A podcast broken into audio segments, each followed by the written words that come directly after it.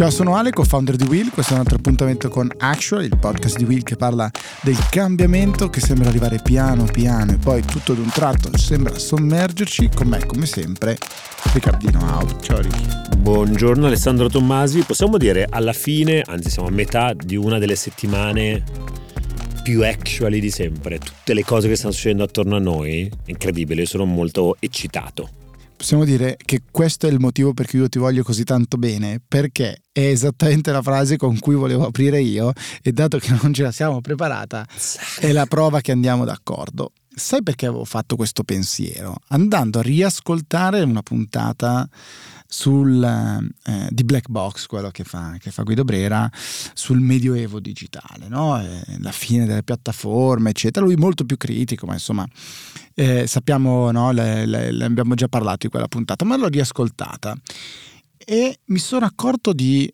cioè, ho provato a fare un pensiero, quanto alcune cose che noi analizziamo come strutturali, come se ci fosse dietro chissà quale pensiero, in realtà sono frutto di avvenimenti conseguenziali, uno dopo l'altro, quindi azioni, reazioni, risposte, eccetera. Eh, a che cosa mi riferisco?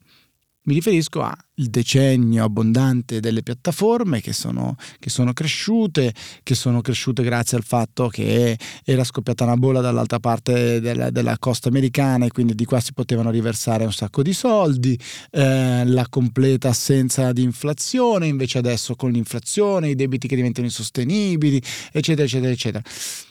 Stessa cosa su il caso di SBF no? e eh, il crollo definitivo di FTX, quindi il, questo exchange di criptovalute che in pochissimi giorni è, è completamente collassato quanto sia strutturale, quanto sia l'attacco di un rivale all'altro, dato che Binance ha venduto 500 milioni di eh, token che poi erano i token con i quali era stato pagato i 2 miliardi no? della, dell'operazione fra di loro, insomma un attacco di uno contro l'altro e invece lo trattiamo come, come strutturale e come una crisi definitiva. Magari lo è, magari è la crisi delle cripto, invece magari è, è, è, è diciamo, è una logica che era già avvenuta in passato. Tu dici no, eh, che ci sono un sacco di, come dite voi intelligenti, wrongdoings Wrongdoings, no, guarda, io non parlo così bene l'inglese da, da utilizzare parole tipo wrongdoing. Comunque diciamo di malefatte di questo, di questo ragazzo che non c'era un vero board, eccetera, eccetera. Adesso tutti che, che si lanciano. Allora, il mio pensiero è quanto è strutturale e quanto invece no, questa fase, e continua a non trovare una risposta. E sai chi la cerca? La cerca lavorando giorno e notte al limite delle sue capacità Elon Musk. Tieni, Elon Musk. L'ho detto io. È lì, è lì, è lì. Lui sicuramente questa domanda se la pone, però in realtà è molto interessante perché la domanda che ti stai ponendo tu, in realtà c'è tanta gente che sta correndo a dare una risposta a quello che dici tu. È stato molto interessante osservare l'immediato post crollo di FTX e, e, e, e del buon Sam che, che, che la guidava. Scusatemi, nell'ultima puntata ho sbagliato la pronuncia, me l'ha fatto notare qualcuno, Sam Bankman Fried, nonostante sia scritto F-R-I-E-D, quindi io ho subito pensato alle patatine fritte, eh, sarà per deformazione professionale lavorando in un posto dove si mangiano tanto patatine fritte, eh, ecco, in molti suoi colleghi eh, si sono immediatamente esposti. Nello specifico cosa c'è stato questa settimana? Eh, CZ, CZ, il grande capo di Binance, l'exchange per eccellenza, che ha fatto il, il Twitter Space, sapete, quelle, quelle, quelle, room che ricordano un po'... Eh, come si chiamava più che ricorda un po' Clubhouse, ecco Clubhouse, Clubhouse, Clubhouse.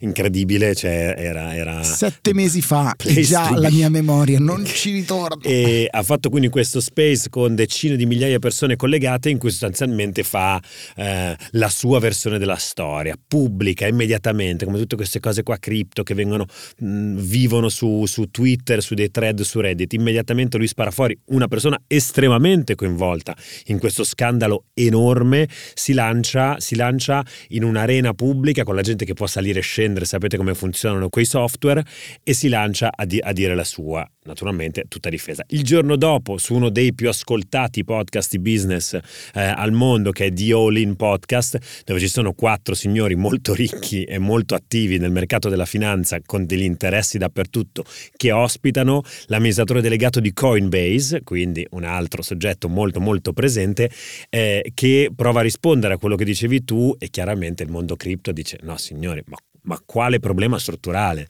Ma quale temporary setback. Ecco, solo perché me l'ero segnato questo, non saprei parlare così bene inglese.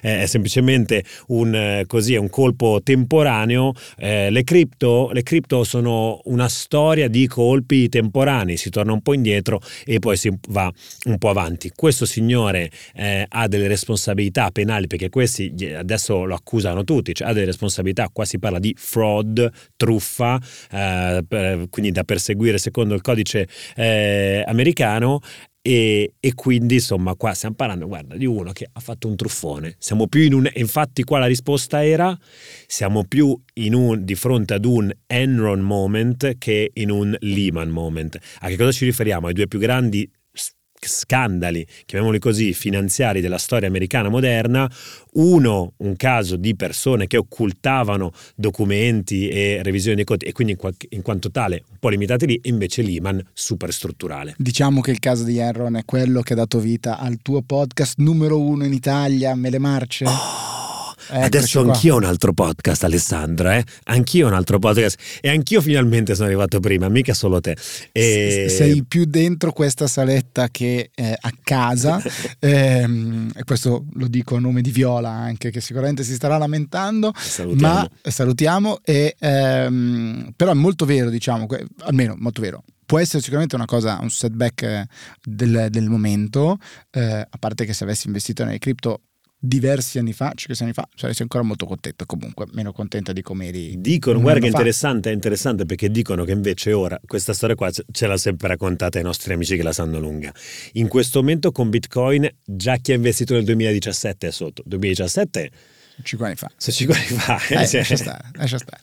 Intanto, però anche il mondo piattaforme anche il mondo piattaforme e la mail che ha mandato Elon ai suoi dipendenti, tutte queste uscite che sta facendo, un Elon diverso dice sto lavorando giorno e notte, quanto è strutturale, quanto le condizioni macroeconomiche eh, eh, intorno a questi business.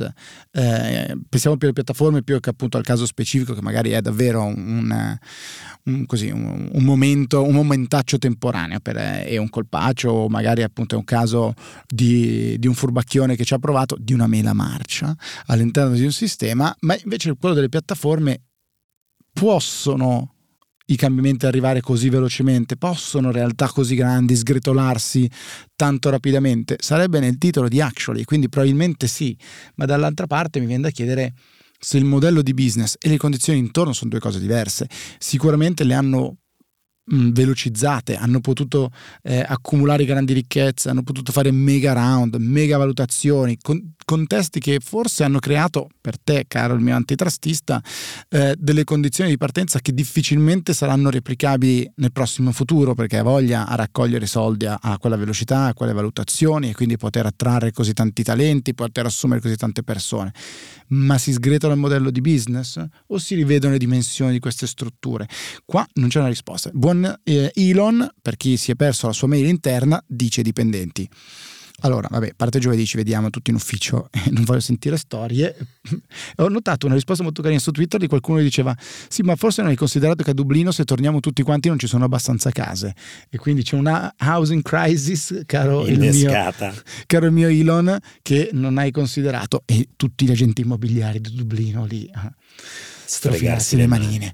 E, e, questo insomma è, è dannatamente interessante e Elon dice la bancarotta di Twitter non è fuori dagli schemi, ci dobbiamo mettere sotto, facciamo un advertising, advertising neanche di performance, quindi una pubblicità che non è immediatamente diretta alle vendite e quindi soffriremo. Cambiamo il modello di business. Va bene, cambiamolo, ma quante volte le aziende lo cambiano? Quindi chissà che cosa, che cosa succederà. Continuo ad essere incredibilmente affascinato e per tornare alla tua domanda, è il momento più è la settimana più actually in assoluto oppure è la settimana meno actually di tutti, cioè è proprio identitaria. Possono o non possono i cambiamenti arrivare così velocemente? Chi lo sa, vediamo che cosa succederà. Sai chi non va così veloce, caro Riccardo Haupt? le cause legali antitrust le cause legali antitrust. Oh, Però mi... posso dire, è un tema, il tuo, volevo farti complimenti davanti a tutti. Grande amore per la storia che ci hai raccontato l'altra volta, del tedesco che con 50 eh euro beh, vuole fare eh causa beh, all'OPEC. Ma non, beh, chiaramente, qua cioè, dovremmo chiamare anche Massimiliano Dona quasi dentro, dentro a questa storia. Come perché... Come si dice voi lo sapevate in tedesco? eh, vabbè, guarda, quando, quando andiamo sul tedesco stretto, visti das, vabbè, comunque lasciamo, lasciamo, lasciamo il tedesco a casa, però per dire che questa causa è andata andata anche in Commissione europea, c'è stata un'interrogazione, ricordiamo la causa di questo signore, questo professore di economia tedesco che ha mosso causa nei confronti dell'OPEC dicendo signori scusate c'è un cartello proprio di fronte a noi, si chiamano anche così e ha detto 50 euro, dice 50 euro è una cifra simbolica che rappresentava più o meno il pieno della sua piccola utilitaria e, ai tempi d'oro. E quindi c'è stata un'interrogazione di fronte a lei, alla nostra paladina, alla nostra cacciatrice di draghi, big tech e giganti, Margrethe eh, Vestager, la commissaria europea alla concorrenza, che ha risposto in maniera molto puntuale come spesso capita in realtà in Europa, dicendo scusate, le nostre armi sono un po' smussate, ovvero l'antitrust europeo, gli articoli 101 e 102 del Trattato sul funzionamento dell'Unione Europea, che cosa dicono? Proibiscono accordi e cartelli quindi fra imprese, anche operanti fuori dal, da, dall'Unione Europea potenzialmente, però sono fra imprese. E quindi in quanto tali non, eh, sono, non sono passibili di sanzione ai sensi del eh, diritto dell'Unione Europea i eh, cartelli fra stati, fra entità statali e pubbliche. Ciò detto, continueremo ad indagare eh, la vicenda, così ha, detto, così ha detto Margrethe, e proveremo. Chiaramente qua la vicenda è chiaramente un pretesto un po' politico no, per andare ad affrontare. È interessante, insomma, la commissaria Margrethe Vestager dice non abbiamo gli strumenti. Ma che coincidenza. Più. Ah, ma quando c'è da attaccare le big tech, però gli strumenti ci sono. Ci sono, eh? sono imprese, però qua siamo uomini, siamo uomini e donne di diritto, mio caro eh, Tommasi, e quindi eh, questo... Io grido lo scandalo. Ecco. Vediamo invece, piuttosto eh, grideremo allo scandalo, vedremo come va avanti questa, questa vicenda, credo però davvero molto interessante monitorarla. A questo punto io direi però di muoverci pian pianino, anzi un po' più velocemente, verso eh, la nostra big story di oggi, dove trattiamo un tema eh, particolarmente eh, complesso, forse una delle prime volte che lo tocchiamo qui eh, su Actually, che è il tema sempre all'interno della dinamica aziendale, eh, quello della DNI eh, diversity and inclusion, diversità e inclusione, per dirla giustamente eh, in italiano, tre letterine che sono diventate molto molto molto di moda, buzzword forse tra il 2020 e il 2022 eh, per eccellenza, che però appunto non deve essere trattata come una buzzword, dietro c'è eh, tantissimo valore. Proviamo ad approfondire questo argomento eh, con eh, un ospite di Enel, che è tra l'altro sponsor di questo episodio di Actually. Io direi chiamiamo il gingolino e ci vediamo di là. Gingolino.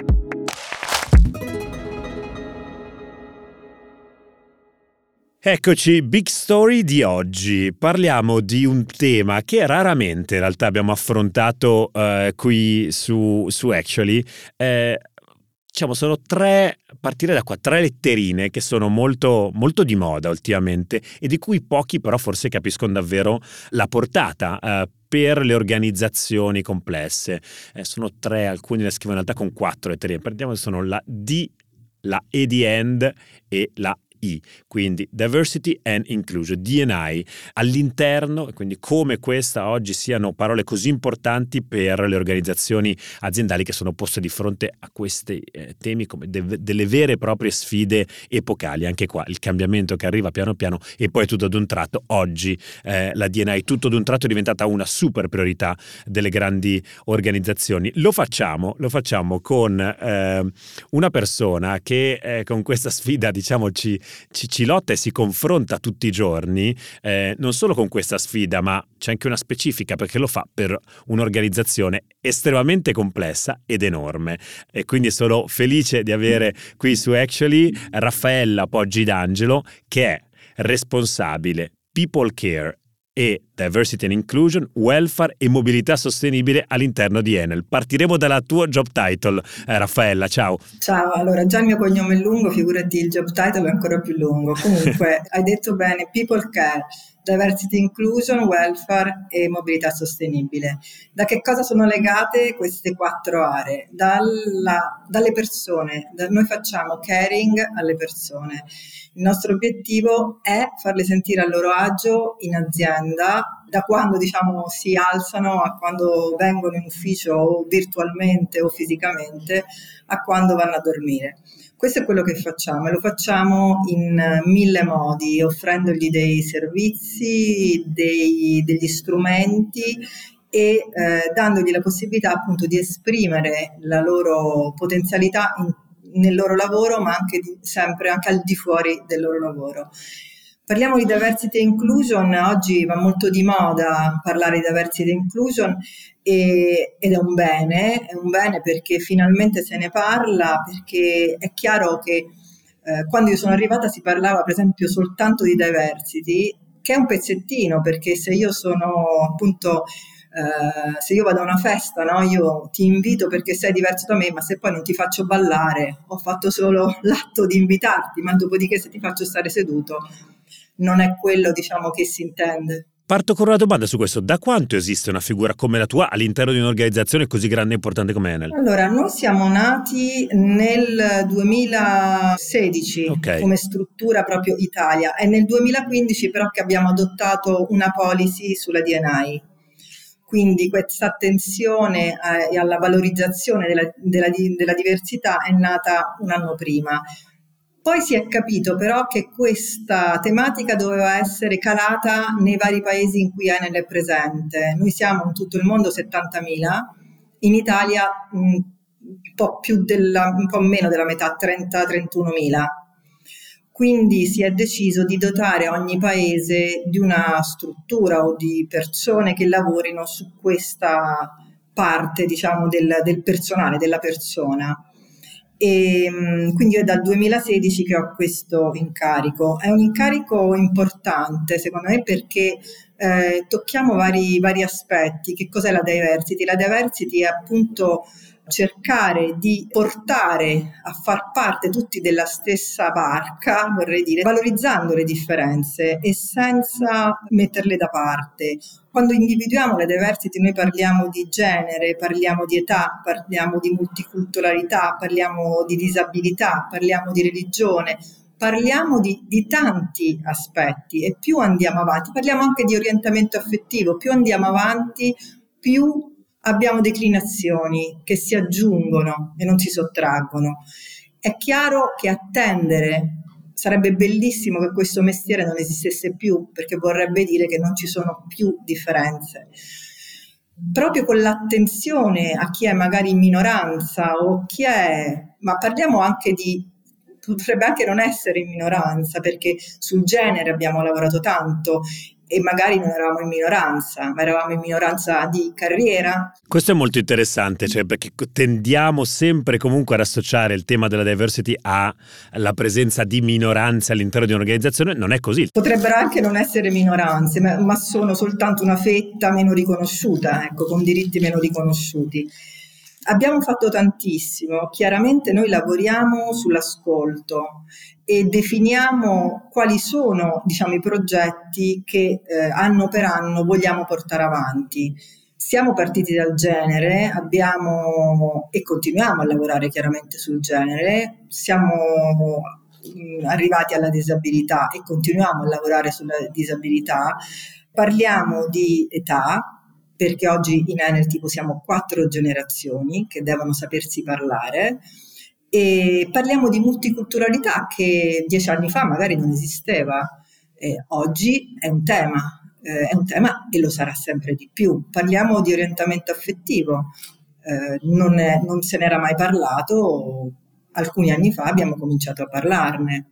Posso chiederti, Raffaella, mi è piaciuta molto la distinzione che hai fatto tu, hai molto rimarcato questa e diversità e inclusione, cioè l'una senza l'altra ha poco, ha poco hanno, hanno, hanno, hanno, poco senso.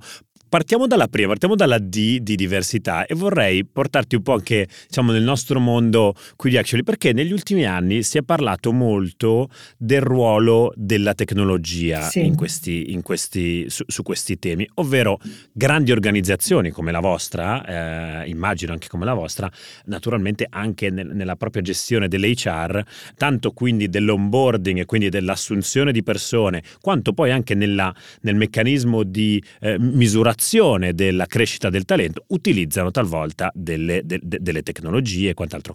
Ecco, che ruolo hanno avuto queste tecnologie? Parto, parto, parto senza bias addosso. Sì. Che ruolo hanno avuto e mh, ti chiederei eh, se, ci sono, se tu vedi delle, delle criticità eh, all'interno di, di, queste tecnologie potenziali per il vostro lavoro. Allora, la parte positiva, secondo me, è che le tecnologie, parlo soprattutto nel tema della disabilità, hanno creato diciamo, la possibilità veramente di essere uguali nella diversità o nell'uguaglianza, non so, chiamiamola come volete, perché la digitalizzazione fa sì che tutti possano parlare, tutti possano sentire, anche i sordi, anche i ciechi. Una volta non era così. Una volta alle persone cieche, ad esempio, si faceva soltanto rispondere al telefono. Oggi con gli strumenti che ci sono puoi fare qualsiasi cosa, ma è questo grazie alla tecnologia. Ad esempio, noi pensiamo sempre a qual è la prima cosa che fai quando tu arrivi in azienda. La prima cosa che fai è accendi il computer ed entri nel magico mondo della intranet. Magico, magico, Fa- faccio delle virgolette su magico. Magico mondo della internet, è lì che c'è la tua azienda, è lì che ci sono i tuoi colleghi, è lì che c'è tutto. Fino a pochi anni fa la intranet era, non era accessibile, quindi io, persona cieca, io, persona sorda, non facevo parte del mondo aziendale. Oggi noi, qualsiasi piattaforma compriamo, qualsiasi eh, fornitore venga in gara da noi, deve avere una piattaforma accessibile. Oggi che si fa tutto su piattaforme, qualsiasi cosa noi facciamo, dall'evento a un corso di formazione, deve avere i sottotitoli questo è possibile grazie alla tecnologia. E dirò di più, eh, noi facciamo parte di un progetto che si chiama Value for Disability dove partecipano 500 grandi aziende al mondo, abbiamo creato un gruppo, eh, un progetto multi, diciamo, multi-country in tutto il mondo che si chiama Value for Disability in cui si studiano eh, le tecnologie che possono poi essere anche messe sul mercato, che sono proprio date dalla community delle persone con disabilità. Oggi in Italia abbiamo 2000, in Italia in Enel, 2200 persone con disabilità, di cui l'80% risiede in Italia. Sono una grandissima risorsa per noi, veramente una grandissima risorsa. E grazie alle tecnologie, diciamo, oggi non ci sono più barriere o quantomeno di meno. Anche nei nostri uffici, quelli che stiamo disegnando nuovi, ma anche i vecchi, noi arriviamo con un approccio di accessibilità. Eh, abbiamo messo in piedi un team di soluzioni assistive e la persona che richiede eh, dell'assistenza particolare, ma può essere una sedia, può essere un accessorio, ma anche per una disabilità temporanea, può farlo entrando nella nostra intra, andando, facendo un percorso e può avere aiuto sia da una persona fisica perché abbiamo una persona nel nostro team che è il focal point sulla disabilità che però è collegata al responsabile di Digital Hub, cioè al team di Digital Hub, al team di safety, eh, ad altri team che aiutano la persona a essere, come dire, aiutata eh, affinché non ci siano problemi di sorta o ostacoli. E questo devo dire che è grazie a tutta la parte digitale. Ecco, ti porto a questo punto, faccio, fa, faccio, il critico della parte digitale e dico, eh, si è parlato dei cosiddetti, in questo caso utilizzerò il termine inglese perché credo sia più, eh, di, di, di, utilizzo quasi più comune, dei cosiddetti unconscious bias, no? Quindi di, potremmo definirli pregiudizi inconsci, sì. chiamiamoli così, che la tecnologia può avere nello svolgimento delle attività per cui è stata allenata, certo. per cui dei bias che si vanno a, a confermare volta in volta. Questo per esempio anche nello nello screening dei, dei, dei curriculum. Delle, delle... È, è, è, un problema con cui vi siete, vi siete scontrati, vi scontrate? Sì, eh, noi partiamo da, da, quello, siamo partiti da quello sia a livello diciamo, di, di gruppo che a livello d'Italia e quello che abbiamo fatto sono stati intanto iniziare a parlare tramite webinar, tramite corsi di formazione di linguaggio, di che cosa significa il linguaggio inclusivo, di cosa significa scrivere delle mail in un certo modo rispetto a un altro, eh, di quelle che possono essere le, quelle che noi pensiamo magari essere complimenti, che invece magari sono soltanto delle molestie verbali, dei modi di dire eh, che creano distanza.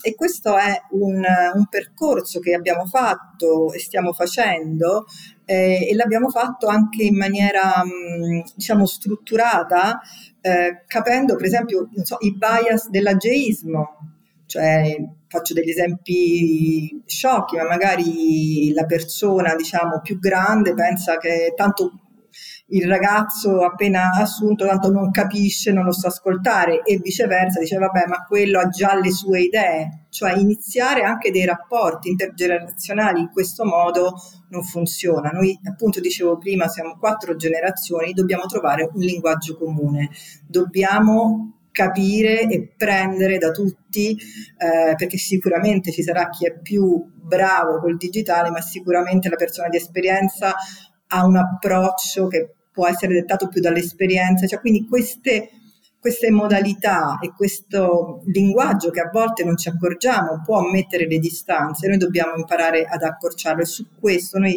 eh, tutti gli stereotipi che vengono dietro sia all'ageismo sia al fatto appunto di essere di un diverso genere e, o di essere di un'etnia diversa, tutte queste sono cose che dobbiamo imparare a conoscere anche il modo di scrivere, eh, le usanze che ci sono in paesi diversi dal nostro, perché dei modi di dire, che magari per noi sono anche il modo di approcciarsi o di toccare, no? noi siamo per esempio come italiani, siamo persone che tocchiamo molto di più di altri che invece magari non hanno questo approccio. Quindi dobbiamo sempre metterci nei panni degli altri e capire e studiare anche quando andiamo nei paesi dove noi siamo presenti, eh, prima di andare, diciamo, leggere il contesto. Ecco, leggere il contesto è molto importante. Questi sono obiettivi che noi ci siamo dati. Senti, esco di scaletta, mi ha molto, molto incuriosito.